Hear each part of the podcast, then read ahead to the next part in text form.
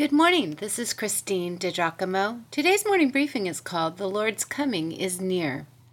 With the stroke of the pen, James switches his attention back to the Jewish Christians scattered abroad.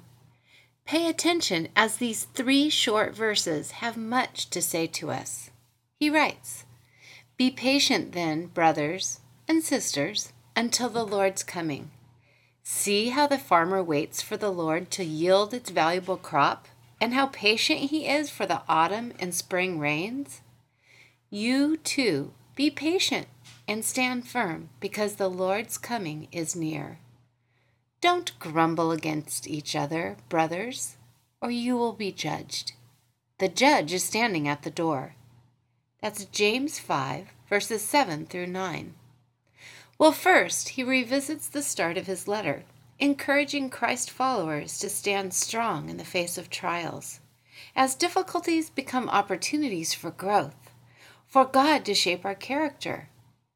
If, in the middle of the sandstorm, we can pick out a pearl, something good we will be able to take from the storm, even if it is just that we will be able to encourage someone with a similar situation, it takes some of the sting out of the present moment. Second, James says the coming of the Lord is near. Oh, let's talk about the grand and glorious second coming of our Lord. Jesus told his beloved twelve, I will come back and take you to be with me, that you also may be where I am. John chapter 14, verse 8. After Jesus told them that he would be leaving them, he assured them that he would come back. For the Son of Man is going to come in his Father's glory with his angels, and then he will reward each person according to what he has done. Matthew 16. They will see the Son of Man coming in the clouds of the sky with power and great glory. That's in Matthew chapter 24.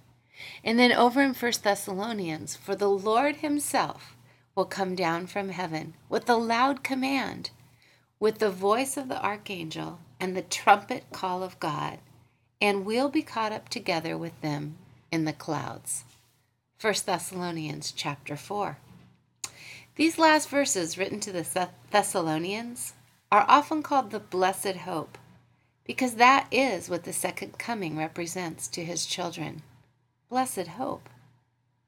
Sometimes when I'm driving down the Pacific Coast Highway, looking out at the shades of blue and green in the water, I take in the majesty of the cloud formations above and I think, Today, Lord, is this the day you will return? What do you think the clouds will look like on that day? I mean, on the day that He comes again.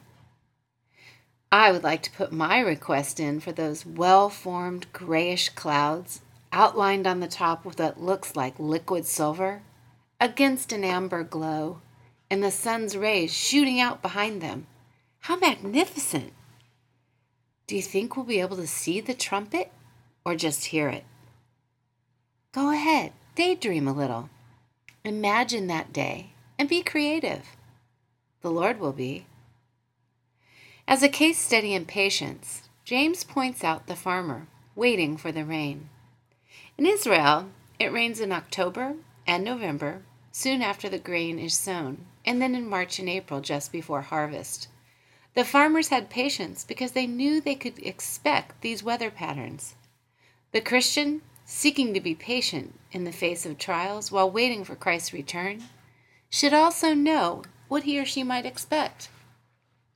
Most importantly, Jesus promised he would come again. The next admonition James offers, stand firm, was familiar to the Jews. In Exodus, after Moses had led the people out of captivity in Egypt, they began grumbling.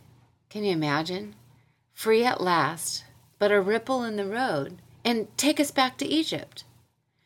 It was then that God did the miracle of dividing the Red Sea for the Israelites to pass through on dry land followed by the swallowing up of the Egyptians who were chasing them when they stepped into the water. And then the Red Sea came back together. Exodus chapter 14. And remember the story of Jehoshaphat? Actually, we just talked about it. up against the battle of his life, turns to God for help. And God tells him, Stand firm and see the deliverance the Lord will give you. Do not be afraid. Do not be discouraged. The Lord will be with you. This set up the scene for the miracle God would do in Second Chronicles chapter 20.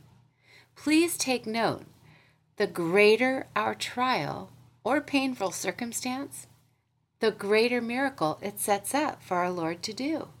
Stand firm in the faith. That is also Paul's word in 1 Corinthians chapter 16, verse 13. He writes, Be on your guard, stand firm in the faith, be courageous, be strong. We can stand firm because God is able. Don't grumble against each other, James says. We remember that he said we ought to be slow to speak and keep a tight rein on our tongues.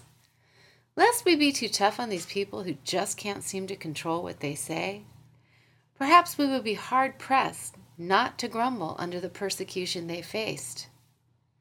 Again, James adds a reminder not to judge one another, as there's only one judge. We're not him. Yet, judgment day is coming.